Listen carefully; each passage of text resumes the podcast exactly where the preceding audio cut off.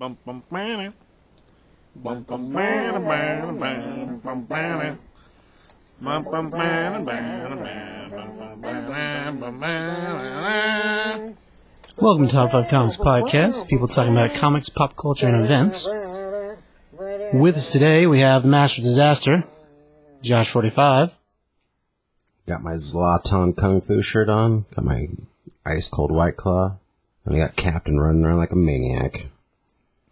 All I'm missing is my blackjack chewing gum. And then I have CBS, which would be me. Uh, see, today we're doing episode number 128. This will be close to a Thanksgiving timed episode, I guess. So I guess it'll be a Thanksgiving edition. I mean, one of the books kind of references it, so kind of. But release wise, this will be around that time, I guess. Um, see, today we're doing episode, or doing issues Gwenpool Strikes Back, number three. Uh, the Green Lantern Dark Stars, number one. By Grant Morrison. Uh, true. Then we're doing Crow- Count Crowley, Reluctant Midnight Monster Hunter, number one from Dark Horse Comics. Uh, that'll be followed up by Annihilation Scourge, number one. That's from Marvel. And then wrapping up with, uh, DC, or DC's Harley Quinn, number 67, as a thing about books. I guess we can do a little bit of news. Um, Josh, what do you know about the news? I got a tidbit of news for you. a, um, a near mint copy of Marvel Comics number one was found and sold for $1.26 million. That's crazy. I mean, it's cool it was in that good a shape. There's still no uh, Detective 28, but okay. That's impressive. As something that's that old, No, it's cool. how has it stayed in such pristine condition for so many years? I mean, that's, yeah, that's a good question. And that's the whole, whole point of it is the shape that it was in. But yeah, as a thing, that's crazy. I mean, humidity, temperature, pressure. I mean, the million things. Sun. Well, I mean, if let's say it was locked in a trunk, Right. even like in a trunk, Yeah, it still would be affected by the weather conditions and things. pressed And- between two hard books to keep it like flat and even. Like if the temperature changed or the humidity is altered and it gets, you know, the, the ink could have st- like if it's between two things and pla- it was in plastic, the plastic it stuck stick to the ink. There's just Oh, so yeah. many things that could be. Oh no, it's definitely impressive. I mean, as far as like older, and even old bags and boards, even if it's bagged and boarded, like that stuff in that time frame used acid, used acid in the boards and in the bags, like that caused damage too. So yeah, and it's impressive that it stayed the way it is. I mean, that's crazy. Um, Justice Society of America will appear in the Black Adam movie. Well, that's cool. I wonder if we're gonna get Power Girl. I don't know. It's probably more likely than the classic characters. That's cool though. Alan Moore plans to end his years of anarchist living and vote in the next this next year's election for the first time in 40 years. Okay. I don't know. I just I was like, all right. See this this week and last week's news. It'd been a few weeks before that even. And if anybody listening, my goal is to number one be on the show longer than anybody else besides you. Is my ultimate goal. You're gonna have a minute to go, but go on. Well, like mostly for selfish reasons. Number two, um, I'm trying to get you to do more episodes and get you like functioning and like get these out and like it also gets me to read books that I don't normally read because if like I'm not going to walk into the comic store and pick up Gwenpool number three, I'm just not going to. It's not my jam. I have too much going on, but as we get into it, I mean, it was a fun book, but yeah, so I have also all selfish reasons. I'm sure that why that's why Alan Moore's gonna vote also. I'm sure there's something he gets I'm sure. as the Dark Lord. I'm sure there's some incantation that wizardry wise he has to vote in order to make it happen. So I guess we'll see something crazy happens after that. I mean, it's a pretty big trade off to straight straight up move out of the middle of nowhere and participate in functional society. Well, I think it probably has something to do with the whole Brexit thing that's going on, but a bunch of horrible things over in the UK. Pretty sure that's what it has to do with. Oh, well, Because he's not American, no. so. Him and Grant or neither one of them. But Right. they're competing wizards, though. and I, I don't think Grant's ever shied away from the. Do they really compete with one another though? I mean, it depends on if you. I, you know, I'm going to say that they probably would say they don't, but I'm pretty sure they really do. You hmm. know what I mean? Pretty sure. Well, then I just can't, can't read my writing, so I'm trying to look back in the news. Okay. Carmen Carnero, she was the artist of Captain Marvel for the last 11 issues. Um, in the, in issue 11, she pens a goodbye letter, but it, um, says to stick around and keep following her in her new book, X Corp, which is like, you said you hadn't heard of yet. It's going to be the next secret X Men book coming out. Yeah, we've got a whole batch of uh, new titles are supposed to start probably in the January or February solicits. We know we're getting a new Wolverine series. I don't know if there's a date for it yet or not. I should probably know that, but I don't. Um, but yeah, X Corp. That up until I was talking about, it, I hadn't heard of it, so that's interesting. Now that just could be my own like not paying attention to emails, but you know, And finally, the latest episode of The Mandalorian has come out, and you're still behind, so I can't talk about it with you. But I was talking about it with Tyler the other day, and we decided that for an episode of the MBD podcast, we'll just wait till the whole season's over, and then we'll just do a breakdown of the entire season. I mean, as amazing as it is, because this se- this episode three, holy crap, is in is unbelievable. It just keeps getting better. cool. So it just it's probably gonna be best to do it that way, just because it's like every week if we do a breakdown, it's just gonna like one of us isn't gonna be caught up, so it's gonna be hard to do. So, Oh yeah, it's not all of us Disney Plus. but I did read an article, and I am going to agree. The article is titled "Is Jon Favreau the man that's going to save Star Wars?" I would have to say yes, because oh. he what he's doing makes you love the Star Wars universe. Like it's awesome, Cool. and Jon Favreau's awesome. Anyway, No, that guy's great. So Like as far as movies and like, even his non-Marvel movie stuff, man, like the dude's great. Elf. Yeah, I mean, I don't know. He he's awesome in movies he's acted in too. Like even stuff he didn't direct. Like the dude's awesome. Yeah, Like just as I agree with thing. you. One hundred percent. I just, I'm just, th- I he might be the dude that reigns in and like, I mean, I liked Last Jedi. You didn't. Whatever. We got Rise of Skywalker coming out to wrap up everything. I think it's going to probably be really good. I just am kind of whatever with Star Wars. I'm as much as I hated Solo, it was still a Star Wars movie, and it's still neat to see those things. But like somebody taking it and doing what he's doing with it, and like just really putting some some love behind it. Just some like there's I mean, just in the first episode at this point, it's like several weeks old, so spoiler alert. Um, like Brian Posehn makes an appearance, Nick Nolte makes an appearance. Like it's just people who generally love Star Wars, and he like he's just doing it like as a love letter for what a universe that he's he loves, just like everybody else does. And so it's pretty rad. Oh yeah. As like cameos and stuff, like Carl Weathers is in it.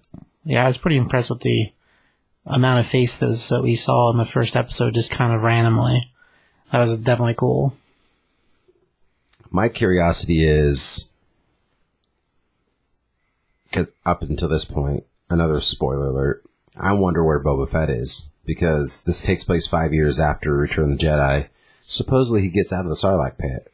Well, there's a batch of comic books and expanded universe stuff that was before Disney that that's was definitely a thing. But now that most of the expanded universe that was Dark Horse isn't considered canon anymore. So it's hard to say like what the truth is about. It'd be silly if he wasn't, but at this point it'd be hard to say what the truth is about Boba Fett. Well, there was like multiple things that like supposedly in like that the Sarlacc pit spits him out. Yeah. Multiple things that say it. All things that happened before the Disney buyout. I know, but some of those things I think might have been canon.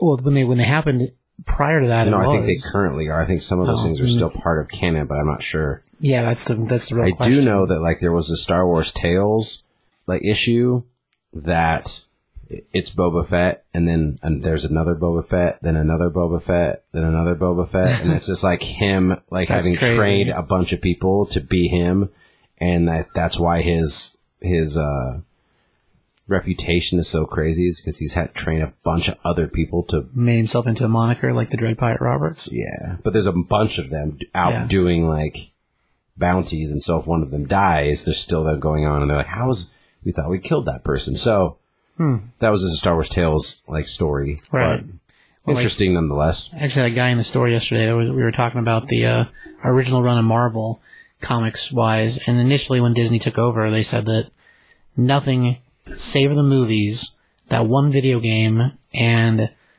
the Clone Wars, not including the Genndy Tarkovsky five minute episodes, was the only stuff that was canon. So all the novels, all the Dark Horse books, all the expanded universe up to that point were no longer part of anything.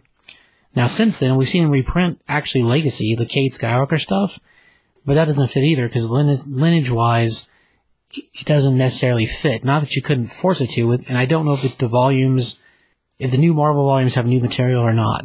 Like they might. I mean, DC, whenever they were doing New 52, What do you mean it doesn't fit? Like, what do you mean? well, Cade in the future was the descendant of Han and Leia's kids. no, Cade Skywalker?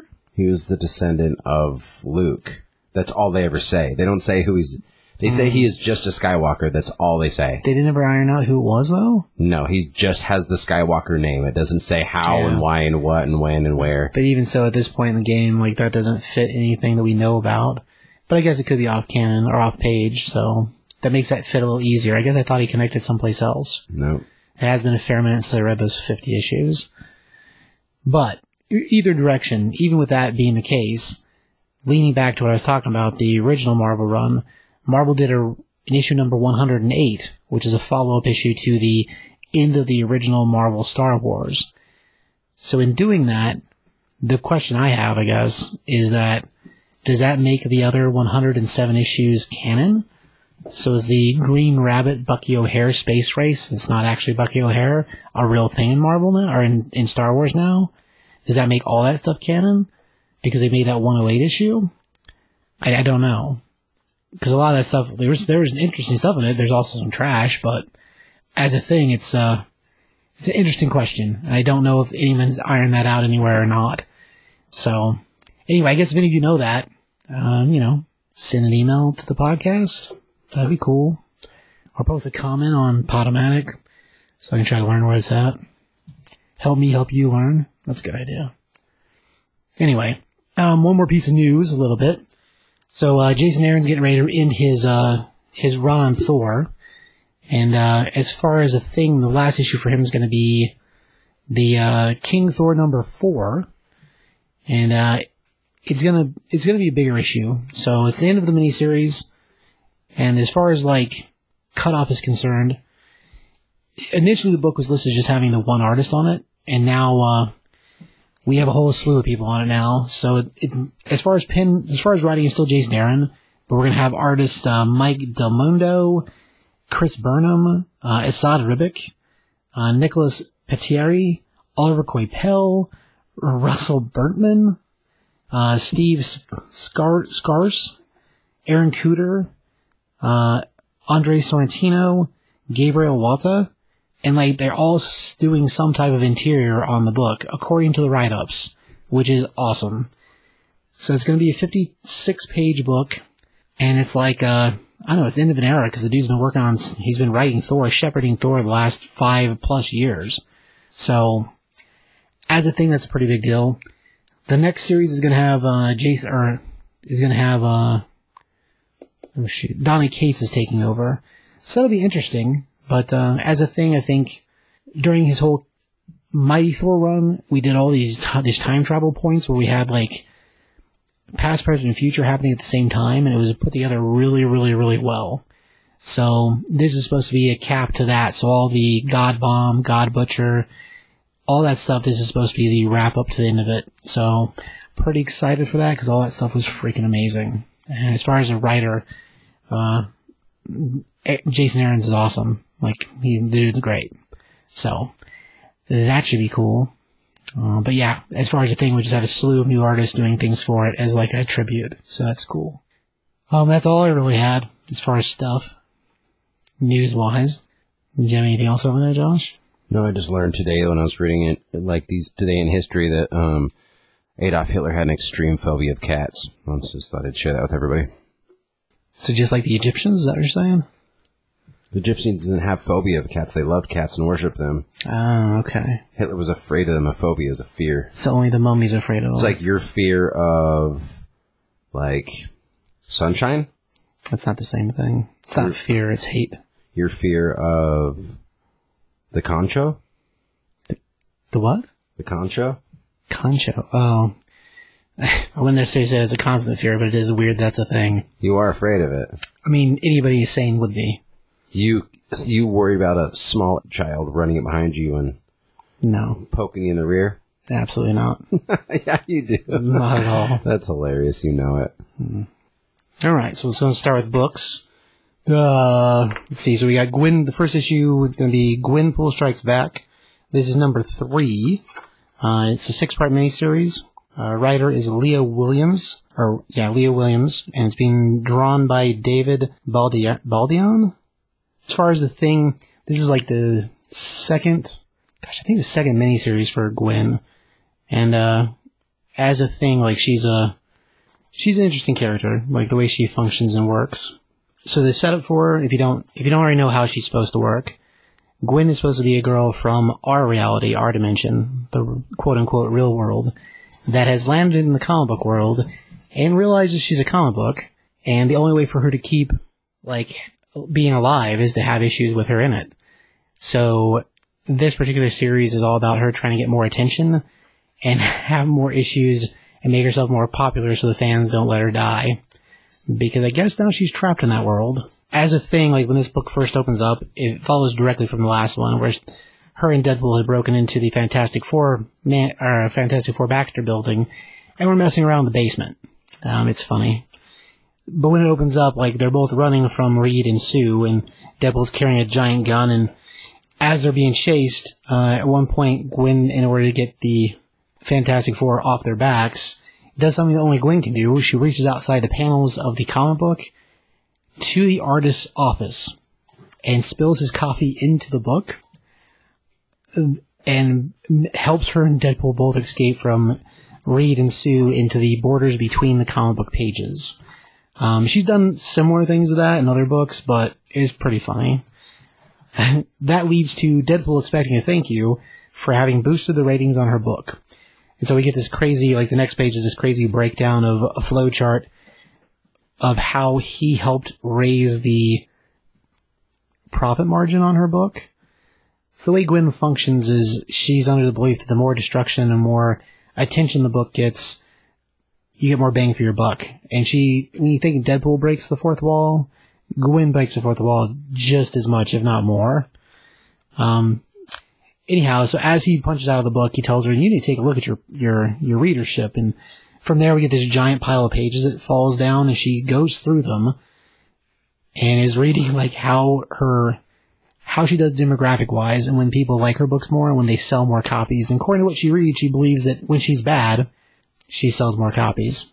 So that brings us to the sort of start of this brand new story, where we have Gwenpool's Island, and it's a very uh, Mario-esque, which is hilarious. And what she's managed to do is recruit a whole bunch of the Marvel A-list, B-list type superhero characters to come to this island as a charity to help raise money for a needy child. Of course, the child's her, which we find out later. In the process of everybody showing up, just like a fangirl, she has the, the Hulk shows up in its current She-Hulk, um, so the muscled out, less Jennifer Walter type. Tony Stark, um, Black Cat, then uh, Bucky and uh, Captain America show up, and of course it's a island, and they've all been called supposedly to play beach volleyball, so they're all dressed swimsuit style. And of course she uh, gawkingly stares at the boys, and then eventually is drug away by Miss by Miss Marvel, the current Kamala Khan Miss Marvel. And we get a breakdown of how she sees everybody. Like, here's the good guys, here's the bad guys, here are the uh, new angsty team types. And so, like, appearance wise, we have uh, Mi- Miles is there, the new um, Wasp is there, Miss Marvel, Squirrel Girl, and Devil Dinosaur, and Moon Girl are all part of her uh, angsty older crowd doesn't get us books.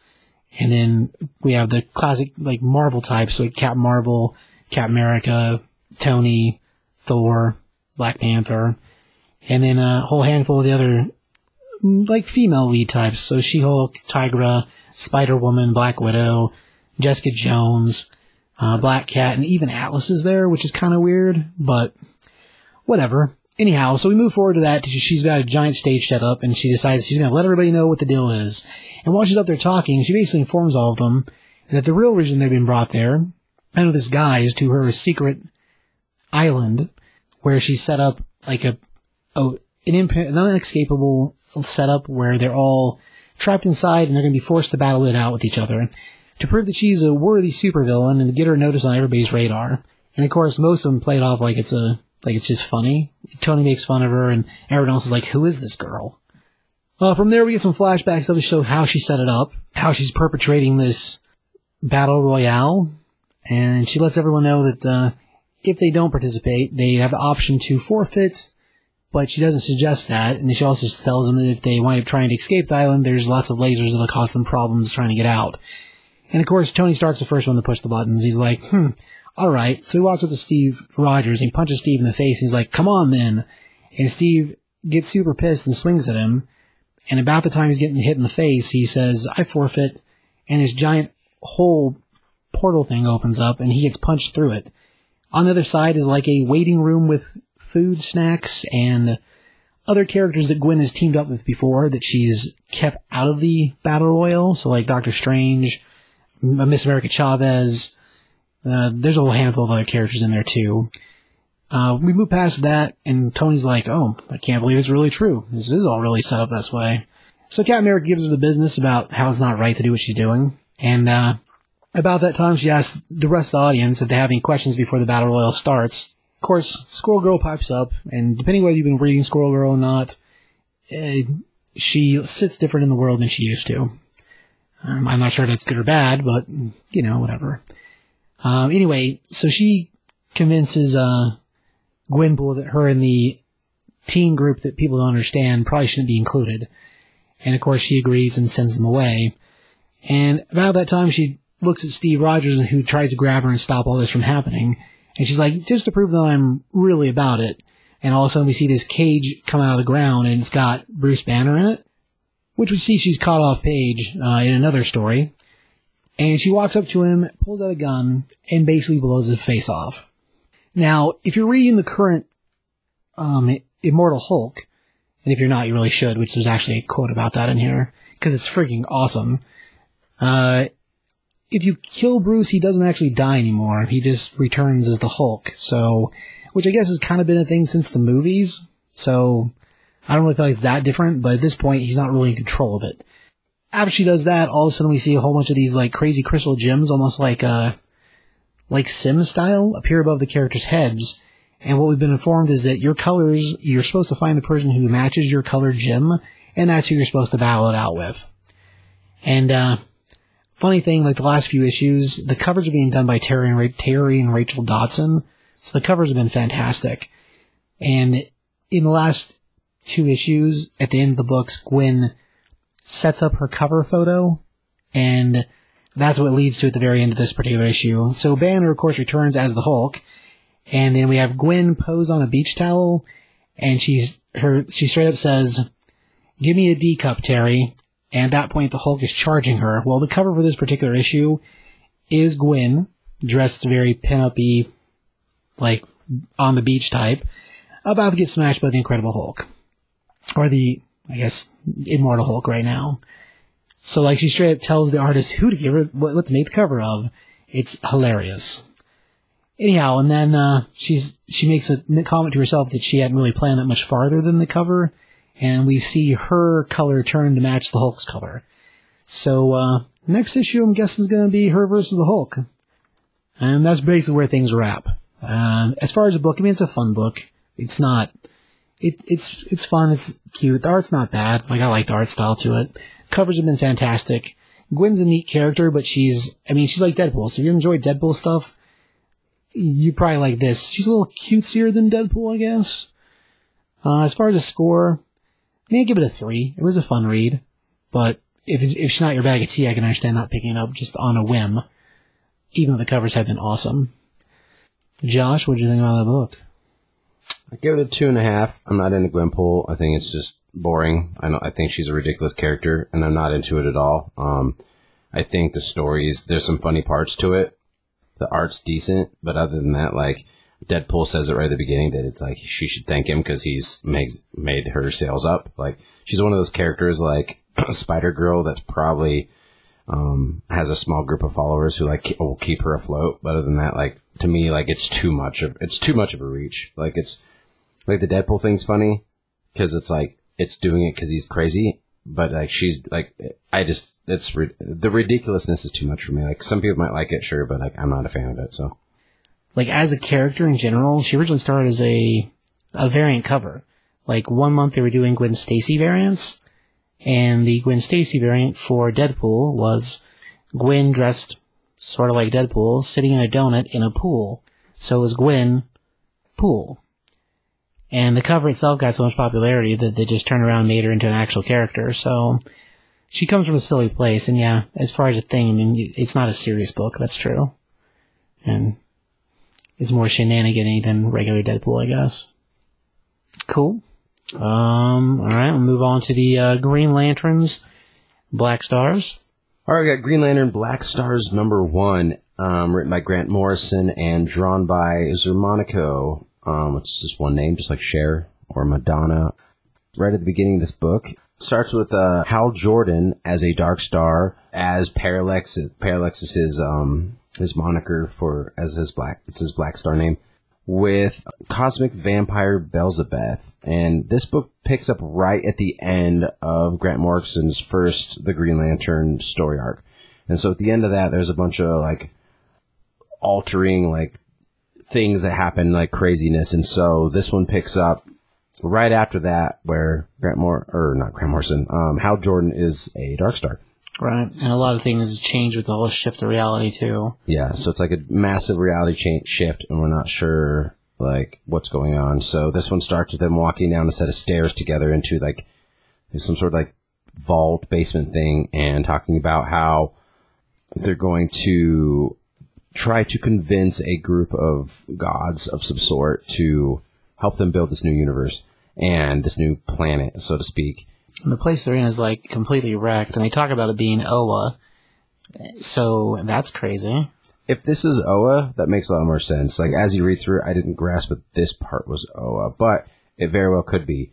But they talk about that the um, the Guardians themselves sacrificed themselves ages ago to trap these entities, the Guardian entities, in these these prisons. And as we sat here and discussed it ourselves, like it's they're all there, but we're not quite sure 100% which all of them are. So, like, as you read this yourself, like, definitely take a look because I think we figured out Sapphire, we figured out um, Red, which is Rage, we figured out um, Orange, we figured out Yellow, but Blue and Green. Oh, and we figured out, yeah, Blue and Green. So Hope and Will, we're not sure Which ones are supposed to be them? Yeah. but it's like it's very fascinating because they're like there's they're slightly different than the actual entity from From the regular Green Lantern books. yeah. So and and this also talks about as Belzebeth is talking to Hal, she's talking about how he screams in his sleep about the Green Lantern Corps, and so and how it's hasn't ex- it hasn't ever really existed.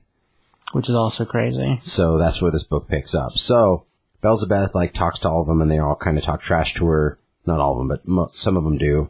And she makes um, a massive example out of the one that we've, I think, decided is Star Sapphire, Probably. Yeah. and like shoots these her crazy laser eyes through it, and then like rips its face thing tentacles off it's got a and, face. and then its head or something. I don't know.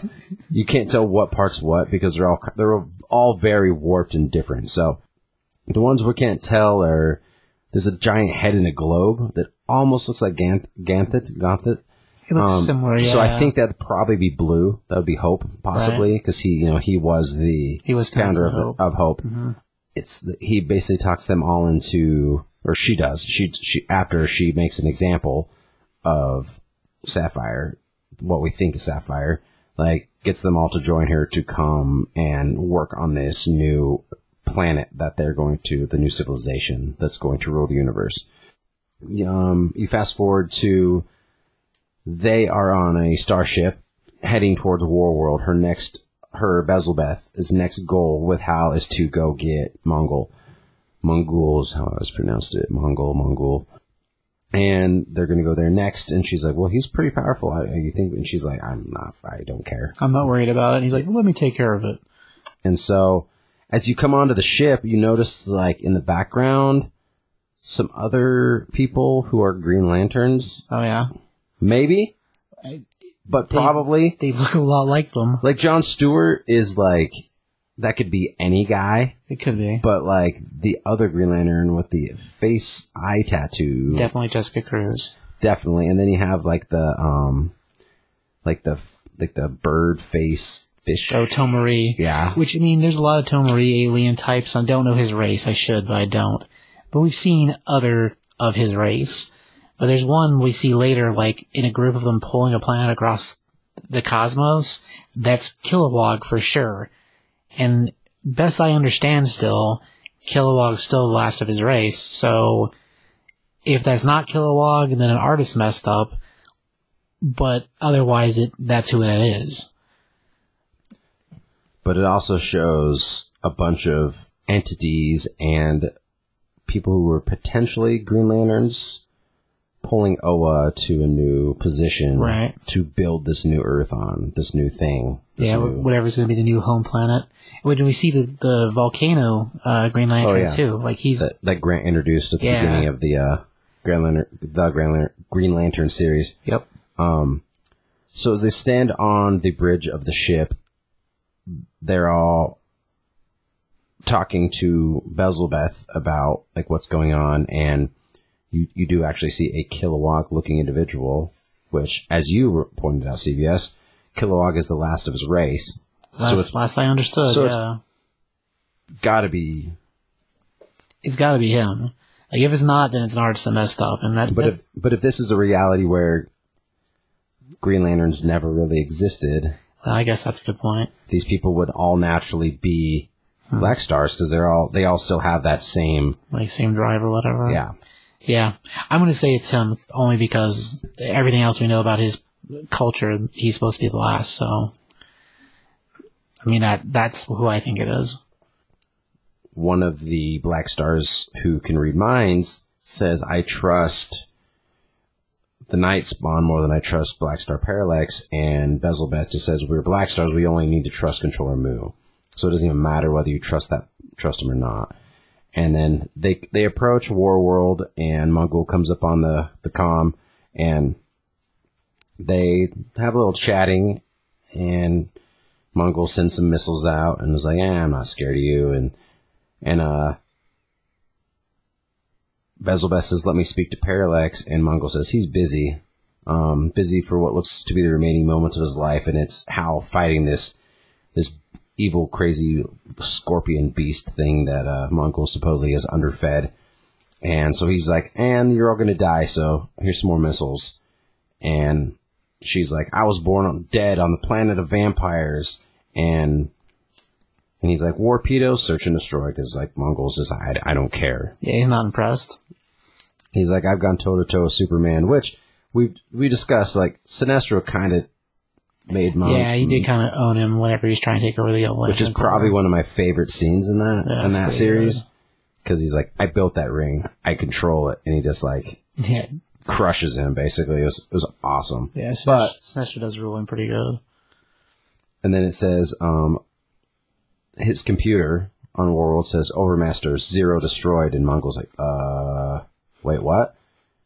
And then she's like, now it's my turn, and um, Hal just finally just like quits pretending that he's going to lose and just makes makes short work of the uh, crazy hellhound thing, and um, the rest of the Black Stars come down, and the next scene that you really see is Sh- Belzebeth has just drank Mongul dry because she's a, a cosmic vampire, Yep. and he's like, I. I, he's he's struggling bad, and she's like, "I'm gonna remake you. I have plans to remake you," and so he is bent to her will.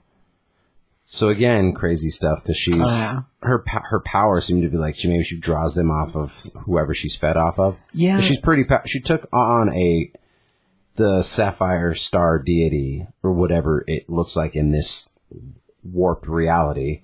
Is crazy. So, and then the next day is Belzebeth and Hal talking about how she's um Mu wishes them to wed. Right, which moves the god that she serves, or the, the what they call him, the collector, or the uh, no, uh, it's a c word. The, oh dang it, overseer. It's like that, but that's not the right name. Dang it, I don't remember what it is. Uh, the controller, maybe. It's it's part of what they call him by his name, but he's the one that rules over all of the Black Stars, and he's the one bending reality to his will. Yeah, controller Mu. Controller, that's what it is. Yeah. I knew it was a C word. And she said controller Mu wants us to To, um, to wed. to wed, and then it moves forward. And then if you look closely, you almost it's not like super detailed because it's kind of panned out, but shows even more potential people who were Green Lanterns as well. And then um, it shows the new Oa, like the sun rising, and it's it's like see how the suns melt the ice caps, how soft rains are orchestrated to fall like music. Here's what we may have made for Mu, and then Mu arrives finally. The controller comes, um, and he doesn't speak. She speaks for him, but it's just this beautiful paradise, and she talks about he he takes a seat on his throne, and it and it shows like the de- like the the color deities Right. and some black stars and Mongul kneeling, pouring a glass of wine. He's like the cupbearer, and it's pretty intense. It's like it's straight up paradise. But Mu doesn't speak. She speaks. Mu is the controller. Creation is his control. He would do only what is right. And but Mu no longer needed to speak. She speaks for him, and then she's like, "And I prepare for my wedding feast." And then his house sitting in space, looking at Earth, and he's like, "Damn." So that's going to be her wedding feast. So we're going to see what's happened to Earth in this new warped reality coming up next. So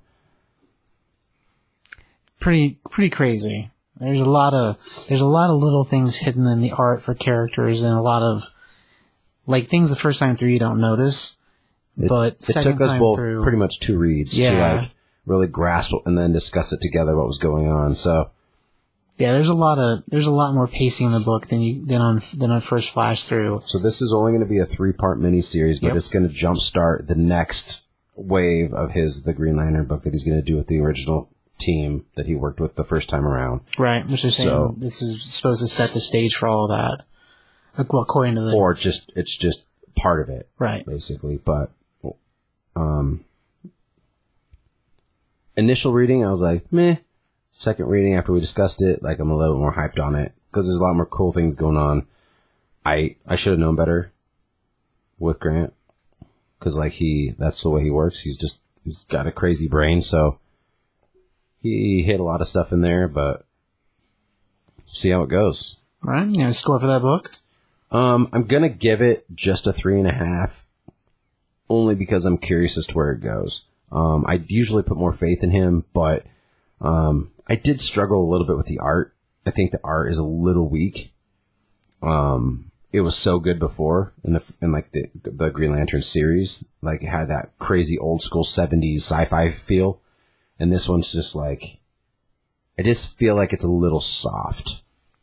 And we were looking at some of the pages on the preview shots online, and I think maybe part of it's the printing because the the paper it's printed on is that not exact newsprint, but n- newsprint esque. I mean, it's a better quality, but it's it's not the same like I don't know. It's it's what DC's been using probably the last six months. And I think part of that makes the color not pop the same way because the the scenes the same scenes online look way sharper.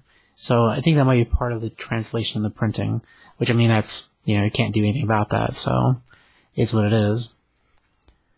What do you think? As far as like score, I mean, I, like like the first time around, I had a hard time too. Um, so on a second read through with a little more information, uh, you know, I'm gonna give it a three. I mean, score wise, Grant for me is not. I mean, he's hit or miss. He's done some great, some great Batman stuff. He's done some terrible Batman stuff. A lot of his indie books, um, are just fantastic. Joe the Barbarian, it's amazing. We Three, amazing. Uh, But then he has a handful of other stuff that I'm like, eh, it's not my bag. So, as a thing, like I don't have the same chase to him. But as a, as a thing, writing wise, I don't know. The Green Lantern stuff was pretty good. This guy with a better understanding of what's happening is really good too. I think it'd be rough if you haven't read any Green Lantern stuff and you come with this book by itself. It's gonna be rough. Um, I, you probably need to go find Green Lantern issue 12 or a write up online about it because without that it is rough. As a standalone number one, yeah, it's a hard You're bag. you're gonna be super confused. Yeah, for sure. Um, but it, the re- uh, other than that, the rest of it's good. And being that it's supposed to follow directly from where Green Lantern ended, it's not built to be a normal number one. I think it'd be hard for people to understand that in the store if you just happen to be walking by it. But it's not. It's not what it's built to be. It's built to be an issue thirteen, and then the the name changes because of what's happened in the galaxy.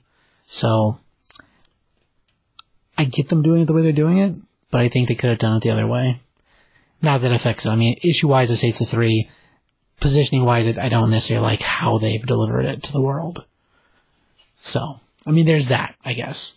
And that maybe it's just me. I mean, but I don't think, I don't think you picked up as number one and you're like, sweet, new start, place to start. Because it's not that. Like, literally at all.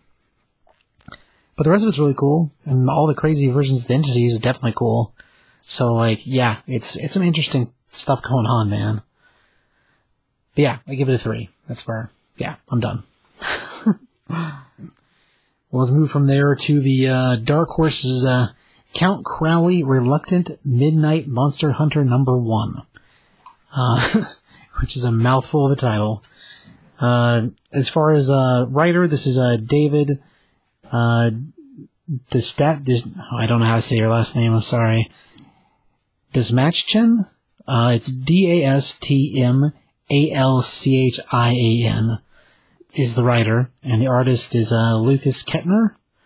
And art wise, I dig it. It's very, uh, I don't know, it's very horror story esque. So I'm into it. I like the way it looks. As far as this as style is concerned, when we first pick up the story, we start basically we see a the what's outdoors, a wooded area with a few bats hanging, and then we get a shot outside of uh, KSKB, which we wind up finding out is like a television station, maybe like old school 90s style, where uh, you had more local TV than anything else. And we have this character stumble out the door, and she is painted up, her hair is dyed black, a crazy white streak in it. She's got a red cape on, very like, I don't know, 80s punk rock almost. Her face is painted white, her eyes are blacked out, and she's just down in bottles of booze. Um, she's got Blackbird, which is very much like a Jack Daniel style bottle. And as she's walking through the parking lot, all of a sudden this dude kind of comes out of nowhere and he's yelling at her that, w- asking where the other one is. Where's, where's the other one? Where is he? He lied to me. He's supposed to help me. And she's like, what are you talking about? Are you crazy? And she tells him that she has mace in her pocket somewhere. And about that point, he pulls out a gun and he points it at her. And she's like, oh no, please don't. And he turns around and hands it to her, puts it to his own head and tells her to go ahead and t- to go and shoot him and to tell his mom he's sorry about Toto, whatever that means. I'm assuming it must be a dog, but I guess it could be the band. Anyhow, um, and she's like freaking out, like, what are you doing? And as she backs away from him, he drops to the ground and all of a sudden we see this crazy, we see the backside of a crazy transformation, like his hand basically turns into like a set of claws. And we cut to his, or the next, next page is actually splatter page, where we see a broken bottle on the ground, and it looks like her being accosted in a shadow and a reflection on, of the broken booze, of her being attacked by what looks like a werewolf. So, I mean, that's pretty crazy. We cut from there directly to a king eating at a feast, and a jester juggling, like, j- just juggling, straight up Ren Fair style. And we find out that's actually where we are. And we join our, uh, character from the previous night, who we find out is Jerry, and she's in the back of this curtained off area drinking out of a box of wine. And she's dressed like a business suit casual, and we wind up finding out that she's the local news anchor to do things about town. And she's out there to do an interview with the guy who runs the Ren Fair. Um, and as she's doing that, after she leaves the whole wine thing, they start recording, and we see the wine stains on her teeth, and as she starts interviewing the guy, the dude basically takes over, and he's just selling the idea of coming to the Ren Fair, and blah, blah, blah, tells all this great things they have, and he starts talking about how his wine's a wine connoisseur, and they have the best wines for the adults to buy, and all kinds of things for the kids, and fake swords, and hats, and, you know, everything you find at a Renaissance fair. And he starts hyping up the alcohol, and talking about how great their connoisseur of wine is, and about that time, she grabs the mic back from him, because he full like took it from her, like, jerk style. And she starts questioning him about his provision of wine. And uh, from there, she tells the camera that she's a journalist and she's going to expose the Ren Fair. And she leads them to the back and shows them that what he's really been serving them all is box wine. It's not fancy. It's not aged. It's not. It's just store bought wine, and basically exposes him for being a fraud. In the process of that, the two of them get in a fight over the microphone, and she winds up being pushed down into a puddle of mud. And of course, he accuses her of being a drunk, which we have now seen is definitely the truth. Um, and she stands up and tries to finish the segment of the news, and uh, it cuts away, and she just she's a mess. Like she's covered in mud, and the whole interview itself went kind of awry. Uh, from there, we cut to a business office, and she's um, on one side of the desk, and on the other side of the desk is a fella, and uh, he tells her she's fired, and he doesn't want to fire her, but he doesn't have a choice to fire her. And they're, during the conversation, yeah, during the conversation, we find out this is her brother, and apparently their parents used to run the news station, and we see a couple pictures of them when they were kids. So he feels bad about firing her, but he tells her, well, he has one job she can take, the uh, Count Crowley position, and she's like, what is that? Well, there's a fellow who's been doing a, uh, an evening show, which we wind up finding out the idea of it's basically like what Vampirella, or no, not Vampirella, uh, Elvira is, or if you know who, uh, Svengoolie is, it's basically that. If you don't know who Svengoolie is, Google it. It's crazy. But it's basically that. So there's an evening presenter that will show an old horror movie, run trivia between questions and commercials, and basically act like a ghoul for the night show. And she's fully insulted by that, and like completely gets pissed at her brother and winds up leaving. And we wind up seeing her go on a bender a little bit more. I mean, she goes to the bar. We find out she's behind on bills a lot. And while she's at- the bar taking shots with random dude, she winds up spending the night with a random dude. And uh, sneaking out the next morning. She winds up running into her uh, landlord. And like this thing's taking place, it's got to be the early 80s because of how the TV station's set up and how everybody's dressed. So, as a thing, I, I don't think they give us a date when it's supposed to be happening, but it's prior to people carrying cell phones and the way the world is now. Um, anyway, he winds up talking to her about how she still owes the last three months worth of rent and she's behind from previous payments. So when she gets into her apartment, she winds up hearing a message on the answer machine from her brother, and so she decides she doesn't have a choice but to take the job, even if she doesn't want it. Uh, so she shows up at the station that evening, and her brother in the message tells her that if she doesn't show up, he'll have to do it.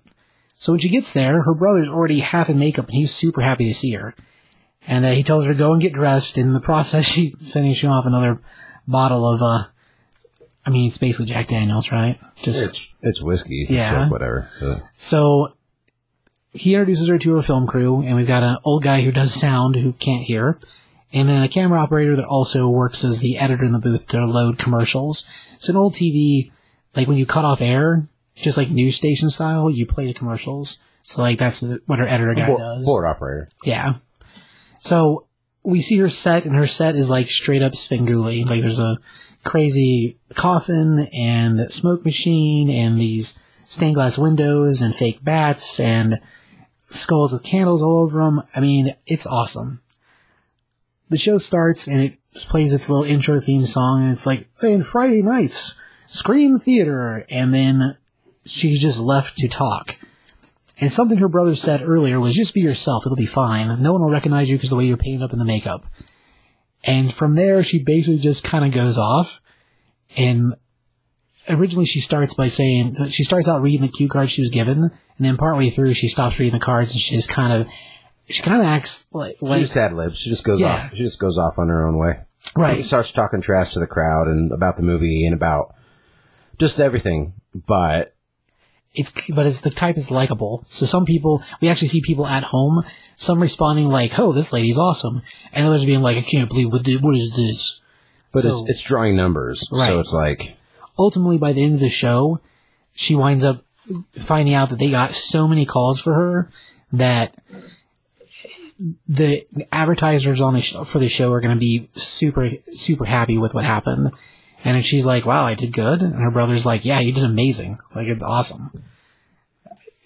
Anyway, we move forward from there where she leaves the studio, and that's where we jump in our current story to where the beginning of the story was. And we pick up with the scene in the parking lot, it's played out a lot shorter. But we see the full transformation, and yeah, it's straight up a werewolf. And uh, the werewolf comes at her in the parking lot, and that's where this first issue ends. And we get this like crypt keeper looking monk guy. He's called Friar Fear, and he gives us like a blurb about, oh, next issue is going to be the where the werewolf attacks, and will she survive? Maybe there's more to being Count Crowley than just TV show blah blah blah. And then it's got a bunch of old school like mail order shit on the bottom. yeah, it's so funny. Like Pretty cool. X-ray specs of the telescope, and it's got like the sea monkeys, but it says it's just shrimp. It, they're funny. They're, they're really small written, but yeah, it's hilarious. Um, anyway, that's where the book wraps. This particular one's only a four-part miniseries, so series-wise, it's not super long. Um, as a thing, I I liked it a lot. I mean, it it's fun. The art's a little gritty, but it's it's a horror story, so I'm gonna say it makes sense for that. Uh, I dug it. I maybe I'm predisposed to it just because I liked Elvira a lot, and since learning what Svengoolie is, I kind of like that too. So it might just be where it hits, and for me, learning about that guy this last month, um, I give it a three and a half. Like it was fun. If you like like weird Tales from the Crypt type stuff, I think that's what the rest of this is gonna be. So I dug it. Um, that's that's about all I got. It's I give it a three and a half as well. It's like it's it's really good. It's it's really well written. Like it's um, I mean the art's like meh. It's like average, and but it's it's a cool. It'll be a cool mini series. I'm stoked on it. Like it's uh yeah, it has that that USA Up All Night, that like Oh, Elvira, that- that, that Ta- show, Tales from- yeah. like all that stuff. Like it's I mean it's that's what it's based around. But it, it'll be cool. We'll see where it goes. But it's like it's a take on that, and then monsters actually exist, and the the person who used to do her job was like helping those monsters somehow. Well, yeah, they talk about him not showing up to work for like three or four days or something. So what's actually happened to him? Um, I mean, I guess that's going to be part of the story because why wouldn't it be? But yeah, it was it was pretty fun. Like I dug it. I like. Her costume is so silly, but I like it. I think it's I think it's cool. Anyhow, um, so yeah, uh, miniseries from Dark Horse. Check it out, I guess. Um, to move on to our next book, The Annihilation Scourge.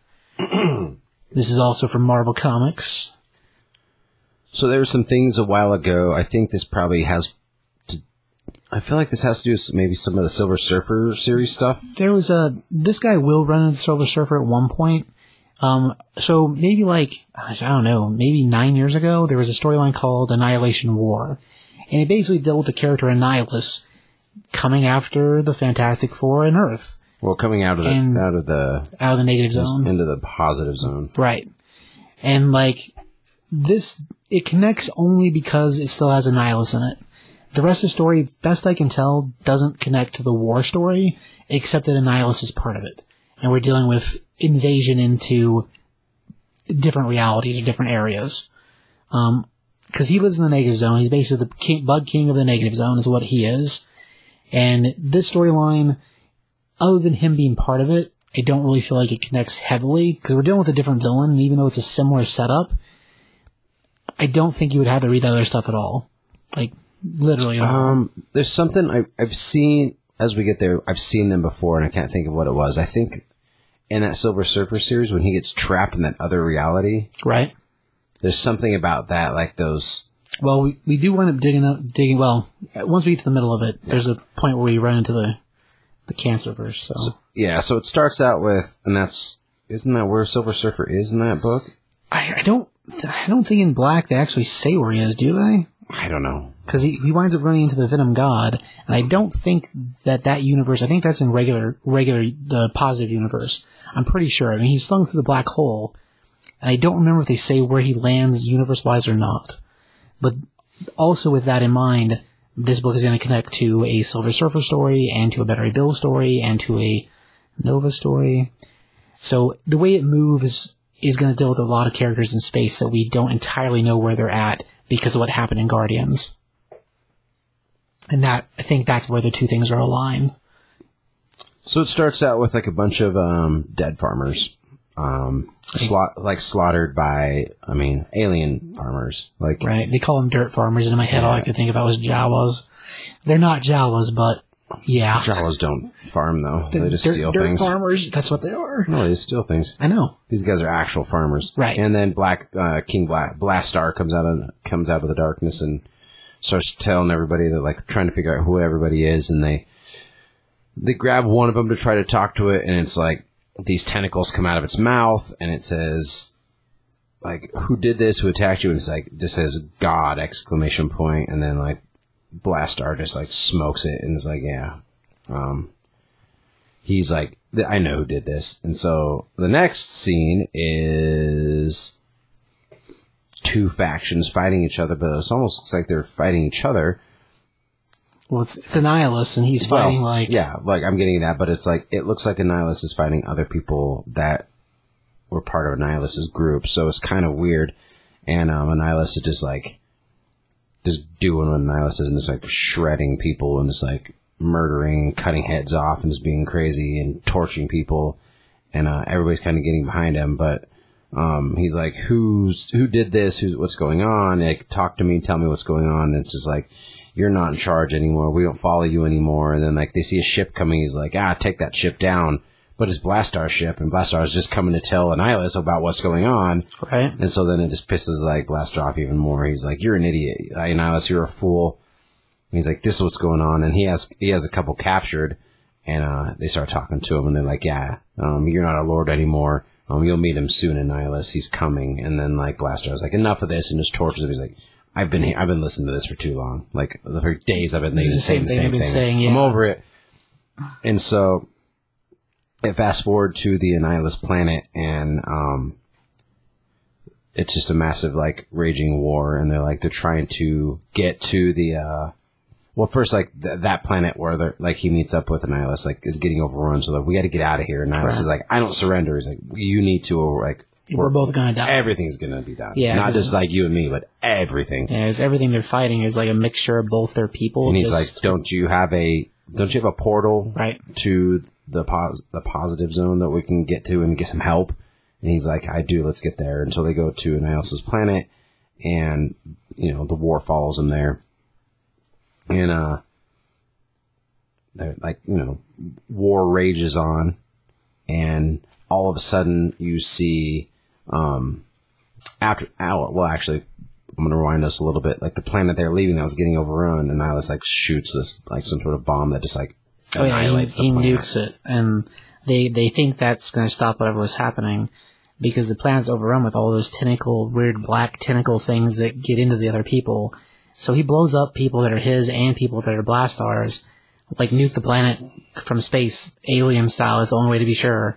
And so they nuke it behind them, but that doesn't stop the onslaught. And then they're on the Nisus planet, and they're getting attacked again, and they're trying to get the get to the portal, get start getting things through the portal, and they're like, um, "What is this? Like, what's going on? Like, something crash lands on the planet, and they're like, "What is that?" And it's like, "It's our defeat," and it's uh the Cancerverse versions of Captain America, the Wasp, um, Giant Man, Scarlet Witch, and the Hulk. The Revengers. Which And are, it's- it's them from the Cancerverse. That's Revengers Dismember. Yep. And they just uh, start messing people up. And um, Blastaar's like, you need to get through that portal because, unlike me, you have people who are actually like your friends there. Which is weird that like he would assume anybody in that universe like would or that that reality would Right. call Annihilus a friend. He calls them allies, but who he's talking about is like the Fantastic Four, and they are not his friends. or Nova or Anybody. Silver Surfer or Yeah. anybody. So it's more like you know people on the other planet. Um, go get help. And yeah, it's nobody gets along with him at all. It's all people he's attacked or fought. So he's they start going through this portal and um they're like it the, the portal's not 100% safe. No, like he's been building it to try to break back into the positive universe. So part of that whole annihilation war dealt with him coming after our world, really. And back whenever they did the death of Johnny Storm, when they the Fantastic Four sealed the portal the last time, Johnny did it and stayed on the other side, and so the whole death of Johnny Storm came from a storyline about that. And it, of course, I mean, he didn't really die because he's, you know, Human Torch and Duke can Go Nova. But yeah, as a thing, this last time we really dealt with Annihilus was during part of that. And yeah, it, he doesn't have an actual, like, normal functioning portal. He's been working on one that's, it might get him there, maybe. So they like they get a couple ships through and Annihilus is like, We made it. Your Lord and Annihilus has led you to the positive zone, a dimension full of fierce warriors, powerful beings, and great heroes. Among them, we will find a champion who will lead them into battle with us somewhere out here. And it shows Ray Bill with Lockjaw, and it shows Silver Surfer, and it shows Reed and Sue Richards. So, um, then you then you are all of a sudden on a, a random space station, and it's um, Rich Rider. Rich Rider and um, Cosmo, and Rich Rider is vomiting because he's wasted, and he's like, um, I think that you maybe had too much. He's like, don't tell me what to do, Cosmo. and they're just arguing back and forth, and he's just like, he's like, why does this water taste so terrible? He's like, it's because it's the toilet. He's like, well, what did I vomit into? He's like, oh, that's the filter, the filter, like the air The air filtration filter, system. He's yeah. like, wow, what the heck? And then all of a sudden, there's a ship just like coming towards the space station. They're like, "You need to go fix that because if not, like, he's like, well, is this bar gonna be okay? Like, will this?" And he's like, "Yeah." He's like, "Okay, drinks are like drinks are on you if I go fix this." So he crashes through the window, goes out there and try, stops it, and he finally does. And then they like lasers get ready to attack him, so he just starts smashing into the hull of the ship. When he comes upon Annihilus, and Annihilus is like, um, you need to call the Nova Corps. And he's like, wait, what? There is no more Nova Corps. He's like, so then we're, then we're screwed. And then, uh, it flashes back to the other reality and Blastaar is like defending the last, well, he's the thing that created the dimensional vortex doorway. Machine, yeah. He's like, we got to destroy this. And the people are like, well, only the three of us know how to use it. So he kills them Yeah. and then he destroys it. And he's like, good. Like, no, nobody, can, no, now nobody can get through because if they can, they'll be able to get back through from the other side if they're as smart as like Niles says. Yeah, he says if Niles is as smart as you say he is, and or he says he is, he'll be able to find a way to get back here. And so he kills the two guys who know how to operate it. I don't think he actually destroys the machine. I think he gets ready to, and that's where the next thing happens. Well, so Blastaar tries to destroy the machine, but somebody something crashes in there and s- s- yells stop, and he like blasts this thing, and then like the last page is the Sentry, and he's like, uh, "Surely you've seen enough." To know that nothing can stop us. After we finish with the negative zone, I will be going home. I promise. So it's like it's not negative zone or Cancerverse. It's just normal it seems Sentry. to be the real Sentry. It's just Sentry. Like it's like the Superman of the Marvel universe, like super powerful, ridiculous, crazy, like the Sentry. Right. I'm like, his whole bag is, I mean, his, his villain is a character named the Void, but the Void is also him, like multiple personality style. But usually when he's the Void, he does not look the same, and this looks just like normal Sentry. Except he's smiling all crazy and has kill you eyes. It's awesome. It's so crazy. But yeah, he's the, uh, he's the one who was leading apparently the Revengers, which is also weird, because why is he there at all? Right. And where's he been? You he's know, been gone for a while. it's been a fair minute since we saw him, yeah. So I don't have an answer for how he's where he is. Like, literally at all.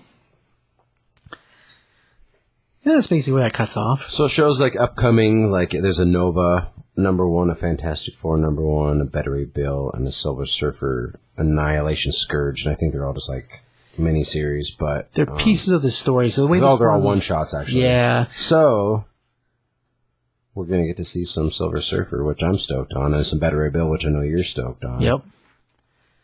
And then there's a the end issues and omega issues. So the way the books work, the first one, this one here is alpha. So it's Annihilation Scourge Alpha number one.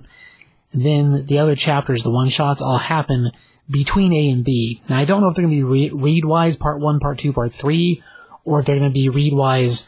This is what happens to Nova because the end of this book sets up the Nova story. So probably the end of the Nova will set up Fantastic Four, then we'll set up Better Bill, then we'll set up Well, Silver Surfer. Nova and Fantastic Four both came out the same day.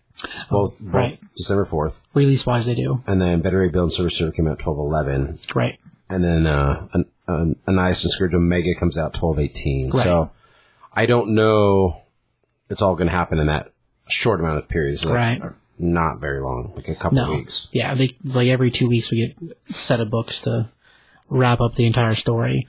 So it comes out really fast, but reader wise, I, I can't be 100% sure that every piece is a chapter, but I feel like it's going to be like, this is how Beta Ray Bill gets to the party. And we haven't seen Beta Ray Bill since he was flung out in the Guardians of the Galaxy. And like Surfer, we haven't seen him since In the Black, and In the Black, he's still out in the cosmos somewhere. So I think all these books are going to be bringing them back together into the normal universe, I guess. Um, but yeah, as a thing, they're numbered aggravatingly because they are all number ones. Even Omega is a number one, and it's clearly part two of this story. So that part's annoying. But other than that, at least the first issue is really cool. Uh, you got a score for that book there, Josh? You know, uh, again, another one that I'm like kind of discouraged on the art. Like, I wasn't a big fan of the art on this one. Again, it was kind of soft and like messy. So Well, there's a lot happening in every one of the panels. Like battle wise, we get a lot of explosions and like cut off parts of other aliens. So there's a, a awful lot happening in every panel. Like it's it's definitely a battle book and it is full of like crazy death and destruction and fire. So there's a lot happening in like every single panel. Even the Revengers panel is like kind of full of crazy. Yeah, I mean, I give it a three and a half. Like, I like I like stories like this. I like the cosmic stuff. So, but I give it a three and a half. But um, we'll see where it goes. Right. And we have artist wise, there's two different artists on it, and like as a thing, the uh the uh part at the end with with with Rider and Cosmo, we haven't seen Cosmo in a minute either. For those of you who don't know who Cosmo is, he's the Russian space dog that has basically Professor X mind powers. Um, so he's awesome. Uh, as far as a, a thing, this the book was written by Matthew Rosenbaum, so he's the guy that wrote it. Uh, or Rosen, it's Rosenberg. Rosenberg is the guy that wrote it, and then it's Juan Ramirez and uh, Kane Tormby, I think is how you say his last name. That did the art. So there's two different batches of art through the book. I mean, which I guess makes sense because you change scenery altogether. Um, as far as the score, I mean, yeah, I give the same thing, three and a half. I was pretty happy with it. I like the original Annihilation War. This is a different flavor, but like all the stuff we're seeing, like the whole the Revengers, like I didn't expect that. That's crazy. And I do dig Beta Ray Bill a lot, so because we're gonna get some Beta Ray Bill out of it, I think that's awesome. Um, as far as like a setup for the rest of it, we haven't seen Cosmo in a long time. Rider pops in and out of things, but he's another one we don't get a lot. And like he's like the bad boy of the of the Nova Corps, which is what's cool about him being the one that's alive. So that whole thing with him and the and the dog and at the bar is hilarious. It is, but it's like at one point he's pulling his helmet on and like it looks like it's cloth, and it's like the Nova helmets aren't cloth. I don't care like what like the beings are made out of and what their energy is. It's like they're a full on helmet. The helmet's like the most important part, and that doesn't make any sense to me. So it's like there's some weird little things like that that I'm like, uh, I remember at one point there was a storyline where they made it seem like the helmet could be stored and it could change. I don't remember what book that was in though, because whenever we see Sam Alexander's Nova helmet, it full on raids like a football helmet. Like there's no changing to it. Well, because he has a black Nova helmet. Right. I don't, but I don't think that's the reason why that is. Because even when Captain America got the helmet for a little bit, it was like a full on sitting helmet. So there, there's a piece in there somewhere that I don't know that has something to do with that because I remember seeing a book where that happens. I just I don't know. I feel like it's just like yeah. I mean, it looks like a rag that he's pulling on top of his head. Right. Yeah, and, as a thing, I'd have to, I'd, I guess I'd have to ask Rob. He's read more Nova than I have. But I, I feel like that was a thing that happened in a Nova book, and I don't remember exactly how that was. But I feel like it was a, it had something to do with the way the helmet didn't have to be like a helmet all the time. Which seems questionable, but when you think about it being like Green Lantern, I guess it's kind of the same idea. But the rings are always a ring, whether you have your suit or not. So I don't know.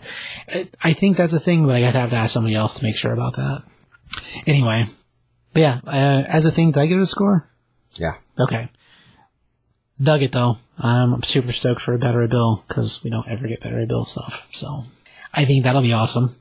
Uh, all right. Want to move on to our our last book, the uh, Harley Quinn number uh, 67.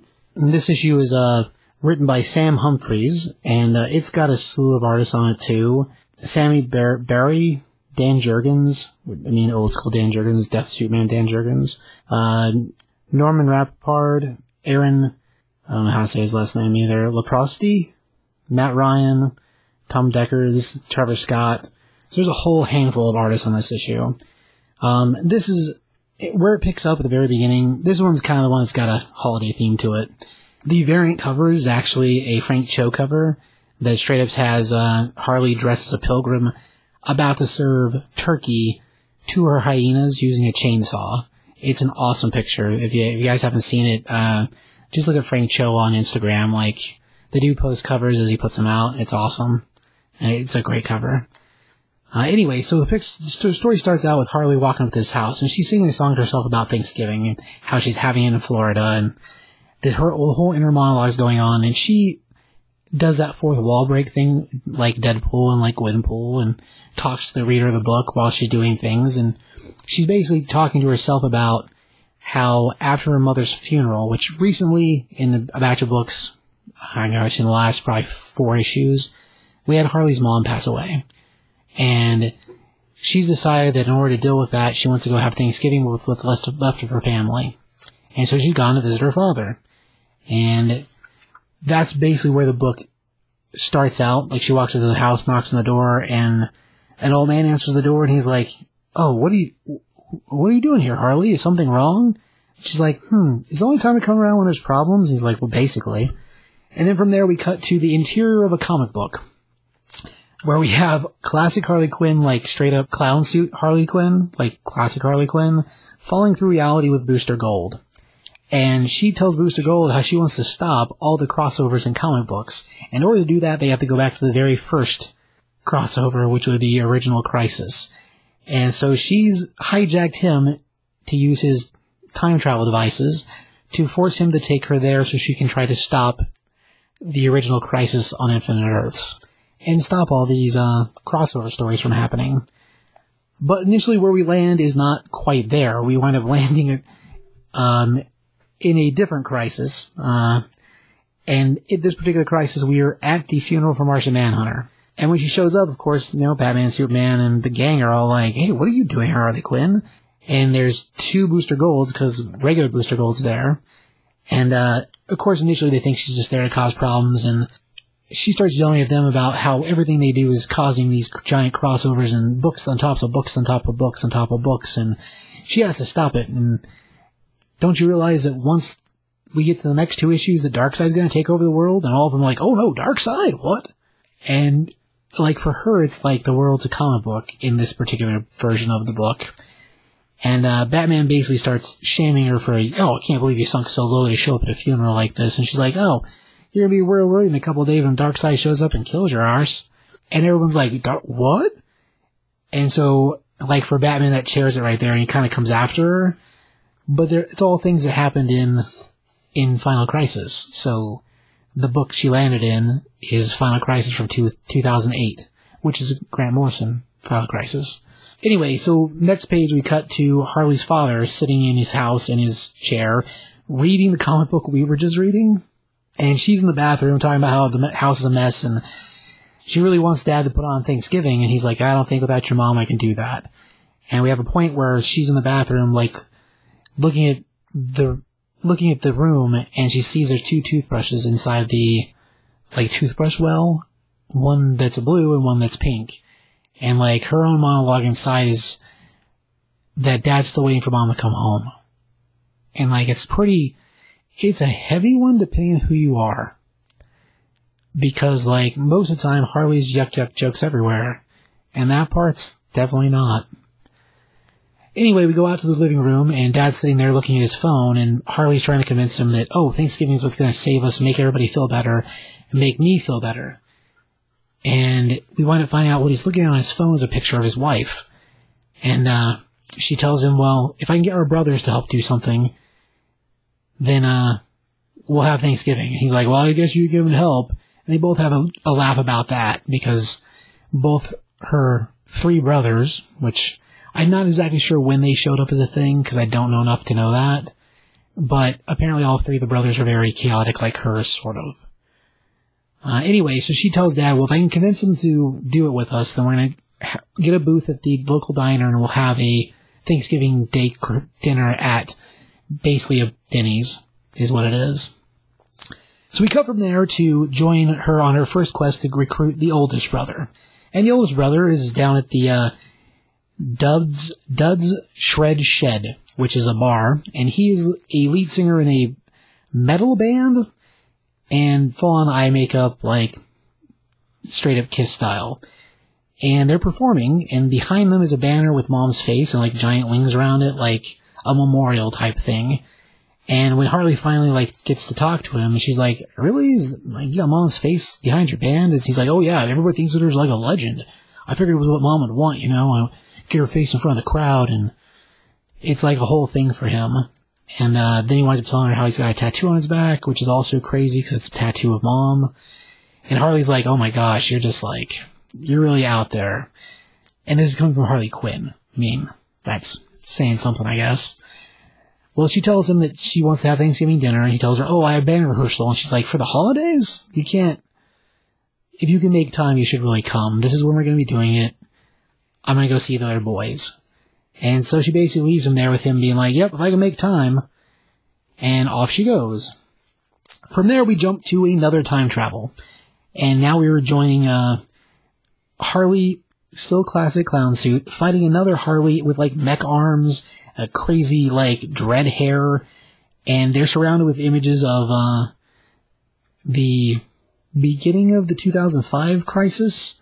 So we're like in that pocket dimension outside reality. Which if you never read that story, that won't mean anything to you. But it's basically a giant crystal room that has images of our current continuity at the time it was happening. And uh, in the process of them battling, Alexander Luthor, who's the Lex Luthor from Earth 3, where he was the only hero, has a straight up orange afro, gold suit, um, stops Harley from fighting Harley, and, uh, tries to convince her to join his side, and of course she tells him no, that's just gonna lead to more crossover books. And we start hearing this giant throom, throom, throom, which we've been hearing since this section started. We find out what it is. It's Superman from Earth 1 punching the inside of the pocket, trying to crack it open to get into the regular world. And in these stories, when it first started, the only reason Superman joined Lex and decided it was a good idea to try to come to our reality was to save Lois Lane. So Lois Lane from Earth 1 was aging rapidly because Earth 1 was the 50s and people still aged. So she's dying, and well, he's Superman, so he doesn't age the same way. And the only way to save her is to get her into a regular reality where she won't be aging the same way, and bring back Earth 1, where they never aged. And she is trying to convince him to stop because, you know, that just results in more comics and more crossovers and more event books. And of course, he, he thinks she's nuts. And about that time, we see Superboy Prime pipe up from behind. He's like, oh, this sounds like a great idea, punching a hole in reality. We might be able to save Batman's parents. And they will come back as vampires. It'll be amazing. And like Superboy Prime, he's the one that killed a whole handful of superheroes whenever he was used to rip the reality open and relaunch the multiverse. Um, so it's another crazy big event that in DC history is a major thing. So next page we cut from there to Harley standing in the street with a boy on a bike throwing rocks through windows. The boy, not Harley. Uh, we find out this is one of her brothers, and uh, she makes him stop, and he tells her, "You know what? If you want to talk to me, you're just going to have to help me throw rocks through windows." And she's like, "This is causing huge amounts of property damage." He says, "Yep, but tomorrow they'll be fixed." It's really weird. Like I ride around, break windows, go hang out at the gas station, hang out at my friend's basement, and then the next day these windows are all fixed because it's a comic book. And that's kind of how reality works for her right now. Uh, anyway, so in order to try to convince the brother to come with her to family Thanksgiving, she begins throwing rocks through windows with him. And like during the dialogue, we get a whole lot of uh, interpersonal things with the two of them. And at the end of it, he tells her tells her he's old enough to know mom's dead, and uh, she can't fix everything. And the whole reason Harley's doing any of this is she's trying to fix herself. But he tells her where the other brother is, and he's been working on robots. So the two younger brothers, one's like a brainy, and the other one's like I don't know, a vandal kid. Um, so she goes and meets the other brother. He's in a uh, one of the labs at the school doing a science project, basically building a robot for BotCon. And she tries to convince him to come, and in that it turns into an argument. But he's the one that says, "You're not mom." At that point, she has like a come to realization moment where she realizes that she's trying to fix herself and using them to hopefully do it. But of course, it makes her unhappy, and as she leaves, she tells him when dinner's to be, so be there or don't be there. And as she storms out the building, she yells at the frack. And we cut directly from there to other Harley in the clown suit, landing on a rock asteroid in space, also yelling the word frack. And uh, of course, Booster Gold's with her, and we wind up finding out that we are now finally at the original crisis. Um, and the Antimonitor's out there absorbing energy, being shot by all the Justice League. And she pulls out her her, her hammer, and uh, Booster Gold's like, "No, you can't do this. If you do this, it's gonna in reality, you're gonna destroy everything." She's like, "Nope, I'm gonna make the heroes lose, because if they lose, it'll stop crossover books from happening." Which I guess kind of makes sense, kind of, in the comic world. Um, and as she's getting ready to wind up and hit Doctor Light, who in the in the original comic book, Doctor Light's the one that shoots is the last person to fire on the Antimonitor that caused him to be defeated. Um, anyway, so she's getting ready to wind up and knock her out, and uh, Booster's like, "No, you can't do that. Like, don't you understand that crossover events are what bring all these heroes together? Without the crossover events, they never get to be better than they are by themselves." And so the exact same thing that she's been looking for at home with her family is what the crossover events cause for the heroes in the comic books. And it finally dawns on her that what she's trying to get at home in the comic book world, that's exactly what these things are for. Because without the big event books, we never get to see these characters paired with each other, and we never get to see them be better with each other. So, I mean, hate crossovers all you want, but there's a lot of stories we never got without them. So, that part's interesting. Anyhow, so she winds up and she winds up hitting Dr. Light in the, in the butt, causing her to blast her beam into the uh, anti-monitor, and, and she's like, oh, with that extra bump in my butt, um, I was able to shoot the beam power. So ultimately, Harley Quinn saves the universe. That's what the whole point of that is. And we get a flash to a Thanksgiving Day picture that is in the comic book Harley's reading, and it's her at the dinner table with Booster Gold, Batman, Superman, Shazam, original Firestorm, Wally West Flash, Power Girl, Hawkman. There's a whole slew of Jade, a whole slew of them all sitting down for Thanksgiving dinner, and that's where the book ends. And we join Harley in real comic book reality, sitting at Mandy's diner, and she has a Thanksgiving dinner there, waiting with plates and drinks, and she's by herself.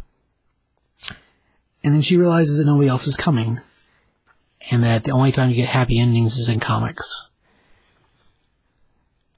And that leads her to hijack a bus so she can get a ride um, out of town, because she decides she's going to try to spend Christmas in California. So I imagine our next issue is going to be dealing with Christmas, and we'll see if it has a happier ending. And that's kind of where it wraps. Um, she full on has like a Quaker hat on too, and she hijacks the bus. It's pretty funny. Uh, as far as art, there's uh there's so many artists in this book, and like Dan Jurgens is drawing part of the stuff during the stuff he drew during Crisis original. So like that's really awesome because of who is working on the different time frames. Um, not all the other guys are classic artists, so depending what you like in comic books, the art sways pretty heavily between the present and the past. Uh, as far as the story, I don't know, man. Like I liked it a lot, and I don't know if it's just because of the time of the year that it is, or because of how it. There's a different twist in there that I didn't expect from a Harley Quinn book. And like during this whole storyline dealing with her mom and cancer and all that, there's been handfuls of that in the books too. And it's not that the other stuff isn't awesome. I mean, the Amanda Conner, Jimmy Palmiotti, yuck yuck joke, fun stuff is awesome. But it gives you a different flavor of things that are happening. So, I don't know. I like that a lot. Maybe it's of sap, because it's possible. But read wise, I don't know. I went through and read parts of it a couple different times. So, I mean, I give it, I give it a four. I was pretty happy with it. I think the artist doing the present is fantastic. Again, the flashes to the other time frames are different artists for the sake of what's happening and for the purpose of what's happening. I did think it was funny to get to see uh, Superboy Prime again and how silly he was. Superboy Prime, for those of you who don't know that, is also from the uh, Earth One, and he was a Superboy that never aged. And when the realities, oh no, he's from the Prime Earth. Is Earth Prime. Earth Prime, sorry, Earth Prime. And in his Earth, he was never not Superboy, reality wise. And when Infinite Crisis, Crisis on Infinite Earths happened and we made one reality, we did away with a bunch of those 50s characters because it didn't fit in a moving continuity. Hence why him and Superman Earth 1 and Lois and all that stopped being a thing. But in the Crisis where he comes back, he's gone so crazy living outside reality, and he's so pissed that our reality has gray and people do bad things even to good people and good guys do bad things that he decided to kill everything. And it's pretty, like, it's a great story. If you never read it, you really probably should. But it was, it was just funny to see him in a, like, yuck yuck kind of way. Uh, anyway, yeah, I give it a four. That's, that's, that's all I got. Uh, Josh, did you have any opinions on that book? I'll give it a three. I'm, you know, like I like the Dan Jurgens stuff. I like the, I like the holiday family esqueness to it, but like I'm just, I to me, like Harley Quinn again is just overplayed. She's all over the place. It's just, She is. I feel like how she, I feel about Gwenpool, which is like I feel like she's almost a gimmick, and it's like whatever. I mean, it's cool. Like some people love her, some people hate her. I just, I'm just indifferent about her, and I just think she's just overused, and I that it frustrates me like someone who just like at one point was like the Joker's girlfriend has become such a major like mainstream like character is just kind of like something I just don't. I, I mean, eh, whatever. Like it's kind of it's it. I don't know. I think that if your daughter was like, I mean, they kind of they, don't ever straight out say that she is, but she's kind of a mass murderer. She has been, yes. So it's just like, and he's like, "What are you doing home? Your mom died. Her mom probably died because she's a mass murderer and like gave her a heart attack. Like, you know, like, like why do you care about Thanksgiving when you like you don't care about anybody else? It's like, She's she's she's had that turn in, in all the villains' lives that become good guys, where hmm. now they want to be better. It doesn't matter. They gave a school bus full of kids exploding Nintendos because we don't talk about that. yeah, see, like that, that, that it bugs me. Like, it's just Yeah. like you can't. I don't know. Like, like there's no true villains anymore. Well, I mean, there's still a few, but you know, But there's not. Like they're either like they're anti-heroes now. Like they're not proper villains. There's no like proper villains. Like that's what that bugged me about the Joker movie. It's just like you're trying to humanize somebody who's just like a proper villain. Like Right. he doesn't care about anybody. at least in the comic books, he's still he's still legitimately a villain. But even in the in the movies, he's yeah, they iron up and to a point, and now they're trying to like you're trying to humanize somebody who's just pure evil and pure chaos, and just like let there just be pure evil villains. Like just let them be. And I know that like there's there's like the you know the poison ivy and Harley, and they're together, and then like sometimes they're with like the birds of prey. Sometimes they're versus them, sometimes they're with them. It's like whatever, but no. No, it's like like every once in a while the Joker teams up with Batman and they're kind of friends. And no, that that would never happen. no, yeah, Like Batman does takes everything in Batman's like moral spirit to not just literally rip out the Joker's voice box and murder him. Like he's like, I can't murder anybody. That's the one thing that he's always had. Like him and Superman both are just like, we don't kill. And that's just what they do. And it's just like, it'd be so much easier just to pull a, put a bullet in somebody that evil's head. Sure. And they don't because like that, that's what sets them apart. But it's like, in this, it's like, well, you're still pretty evil.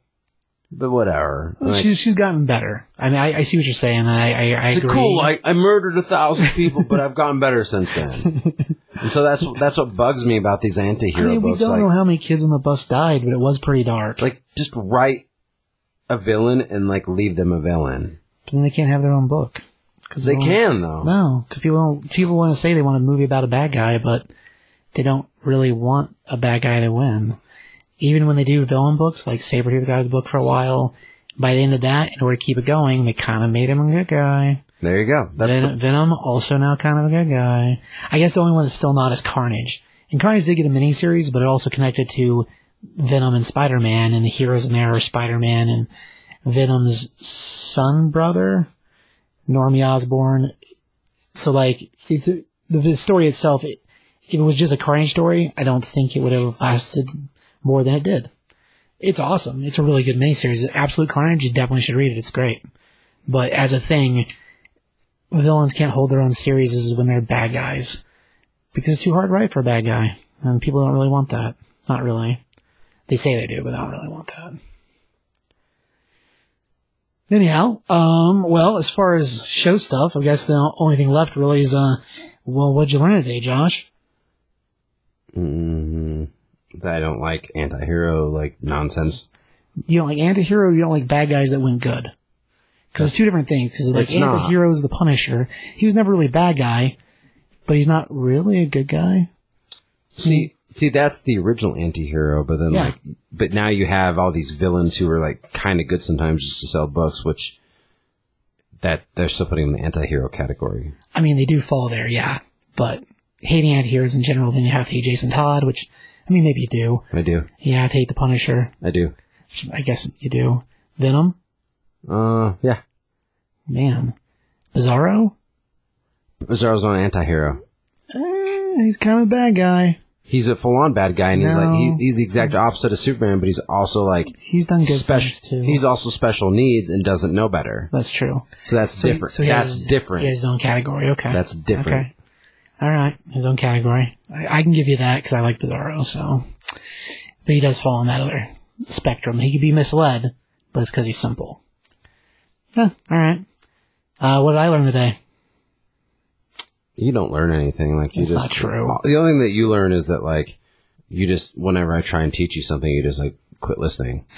so that's what you learn. You're like, oh, Josh talking. Time, time to time to quit listening. Pretty sure I know that already. you like so. you have one of those old man like ear horn things that you like. You're like, oh, what's that you're saying? And then like you just turn it off. I don't know. If you, or just take it out of your ear. take it out all the way for sure.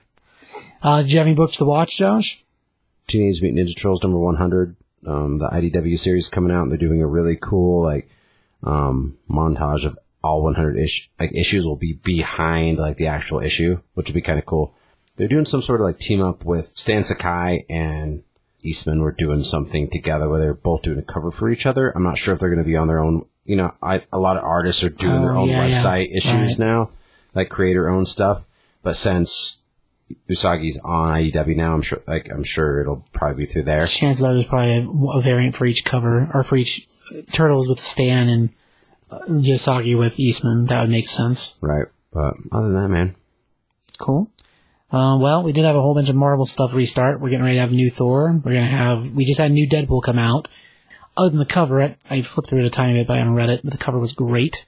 It's Deadpool with a crown on a on a throne. It's awesome.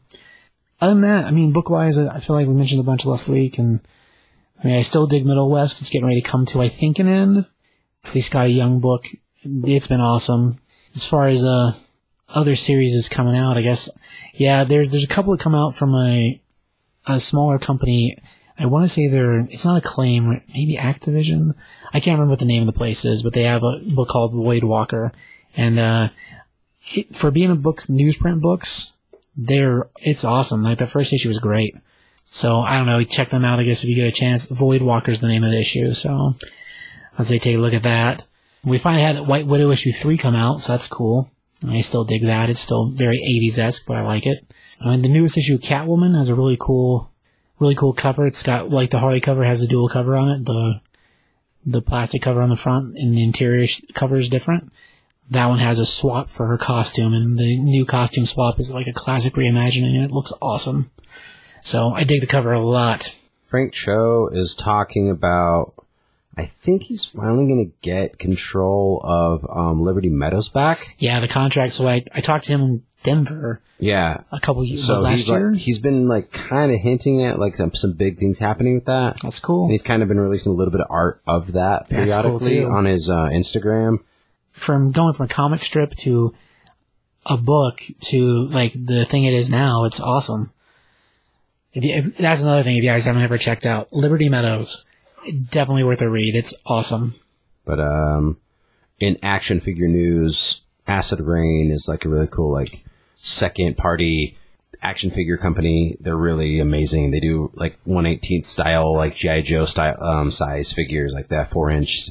Um, they finally released the amazing Sophie figure, who he's been Kit Kit Lau is his name, and he like he's released releases art on his Instagram and his Facebook of these characters that he designs and like prototypes that he does himself. He basically he hand makes these himself, and then try and then he figures out how the factory can make them with what like with cloth capes and cloth um, hoods and the fi- the the weapons and the, faces and everything like in it's a pretty incredible company but Sophie's been this rumored figure like character in that universe for a long time and it finally got released and uh, she's pretty cool um, I got it and uh, did like a walkthrough on it and she's I don't want to take the head off and take the, the, the cloak off because I don't think I could get it back because it's on Oh. there so, it's on there so cool Yeah, you were showing me the other day, and like the way it's wrapped around her. I, yeah, I don't know if you, if anybody be able to put it back right.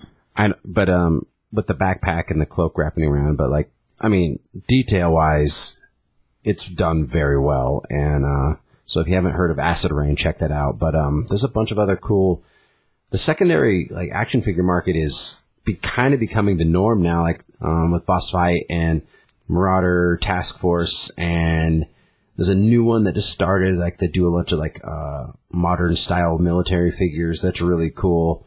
But man, there's it's they're all you're paying you're gonna pay like a, a higher price just because they're They're, There's- more, there's- more premium figures. they're more premium, but they're less of them made. They're Right. not they're not like a, a massive amount. But even at the end of the GI Joe line, like you're paying fifteen dollars a figure, Right. and so I mean, I mean, th- which is comparatively to a like a the DC figures or like the, um, the Marvel Legends, the seven inch like six and a half inch figures or whatever. Like those are twenty. Yeah. So I mean, they're like twice the size and twice the plastic, but you're still paying that much money. So there's um yeah, there's a lot of cool like Boss Fight like has another wave coming out soon of the their um their fantasy series. They have like an Elven Queen, a couple of like like Boss Fight Studios, and Boss Fight took over. Um, there's a, there was a company called Zombie Lab that did a Kickstarter to get all their stuff out, but they had they they were just having tons of problems. So Boss Fight kind of took over from them and like, hey, just let us do this thing for you, and we'll work with you. And so they did their initial. They filled all their Kickstarter like. Pri- mm, like Orders and stuff. yeah, but then mm-hmm. like Boss Fight's kind of like, let us help you with this, and everybody's kind of going like, because Boss Fight like created a new, like the the way the figures work, they kind of found this niche, and so like everybody's kind of following suit with them, and like, hey, these guys know what they're doing, and uh, they've just helped a ton of people out, just to, like because they're over there working in the factories in China, like with the prototype figures coming out and things like that, and like helping other like Marauder Task Force and a couple others, and just like, hey, this isn't working, like let us help you because you're doing the same almost mold as we are. Let's just like team up together, and so like it's it's pretty neat what they're doing. Um, it's people who just genuinely love action figures, and there just really isn't a lot of mainstream stuff coming. Like the mainstream action figure is line is kind of dead. For three and three quarters, for sure. I mean, Star Wars still has theirs, and occasionally you get a winner, but they're not. Like the work that goes into these guys is just far more detailed. The Star Wars is the last one. Yeah, it is. It really is. It's like it's the last thing, and even them are kind of weak now. Yeah. And uh, like maybe the new Snake Eyes movie coming out will like kind of jumpstart GI Joe a little bit. Hopefully, But like even then, kids just don't play with figures anymore. Like they just don't. Like there's not a lot. I mean, I'm sure some kids do, sure. but s- kids are still attached to their phones and their and the video games and TV and this and that and like like like my nephew was sitting there watching somebody like open a toy on on social media and I was like why are you watching that like oh, I like watching them open things I'm like but we could just go buy the out. Let's go to Walmart and get it. Like I saw that earlier today. I was there. He's like, ah, I just want to watch him open it. It's just so bizarre to me. Like they just Yeah. they like the the hands on just doesn't exist anymore, and it's kind of the, the scary thing with comic books too. It's just like I don't care if I buy a comic book for a kid and they just like trash it and they just read the crap out of it and they just like their hands all over it and they bend it and they just whatever. Sure. At least they're reading. At least Right. they're touching. At least they're getting the feel of it. Like you know, like I have books from when I was like ten years old that aren't in great condition because I read it so many times Right. that it just it just kind of fell apart, and that's fine with me because they're at least reading comic books, Right. and that's just like that. That's just such a dying thing, unfortunately, because like the digital media is just it's destroying so much stuff, Right. and it's it's not just comic books. Like my my true love is action figures. You know that, Right. like I'm always up on the new action figure thing, but like, but even with comics, it's just like, it's just even books, like actual book, like book Right. books, like like my mom's a preschool teacher, and kids don't know how to turn pages in books anymore because like they just they- they're used to swiping with their finger, and it's it's it's scary. It's a very scary thing. So it's just like. There's people like us who the, the feel, the touch, like Right. that that's going away. So we need to do everything we can. And so like that frustration, we need just need to be like more patient with people and be like, hey, check this out, check this out. Because you're if even if one in a hundred we get, that's one. Right. Well, that's part of when we do like the trivia and stuff at the theaters. That's why we give away comics for the prizes. Because even if it's someone who's never held one before, then at least you get that chance. So, yeah, It's just like going to the movie theater. right. It's like that's that that's That's slow, also dying a little bit. and it's it's there's things that just like it's it's the event. It's like like one of the main things that you, we used to argue about is like I order things off the internet, and just because I wanted them, like I, I was like I want this figure regardless. Like it doesn't matter. So it'd just be easier for me to order it off of a, a like some sort of web store. Right. But the thrill of the hunt for you was like what it was about, like going to like all these different places and looking for it. And it's, I understand that like, you know, the chain stores just don't get, again, I mean, I pro like, I've probably added to the death of a lot of these things because like, you know, hmm. Amazon, Amazon, you can get anything on Amazon anytime, but it's just like, you know, Target's like, well, we're just gonna cut, we're gonna cut our, our toy, our toy section down because it's Right. like, kids don't buy toys anymore. Yeah, it's not the same thing anymore that it was, which is unfortunate. But yeah, if you want the one, the one particular figure that's one per case, that's the only real way to do it. Because there's some, still some people that hunt out there, but it's, uh, it's a different thing. And if you've never had to do it that way, well, I also got tired of like fighting the the scalpers. You know, just like yeah, that's another rough part about that. because there were there Oh were yeah, those. for sure. But anyway, All right. Uh, to Taki? Kiki? You're listening. She definitely is trying to.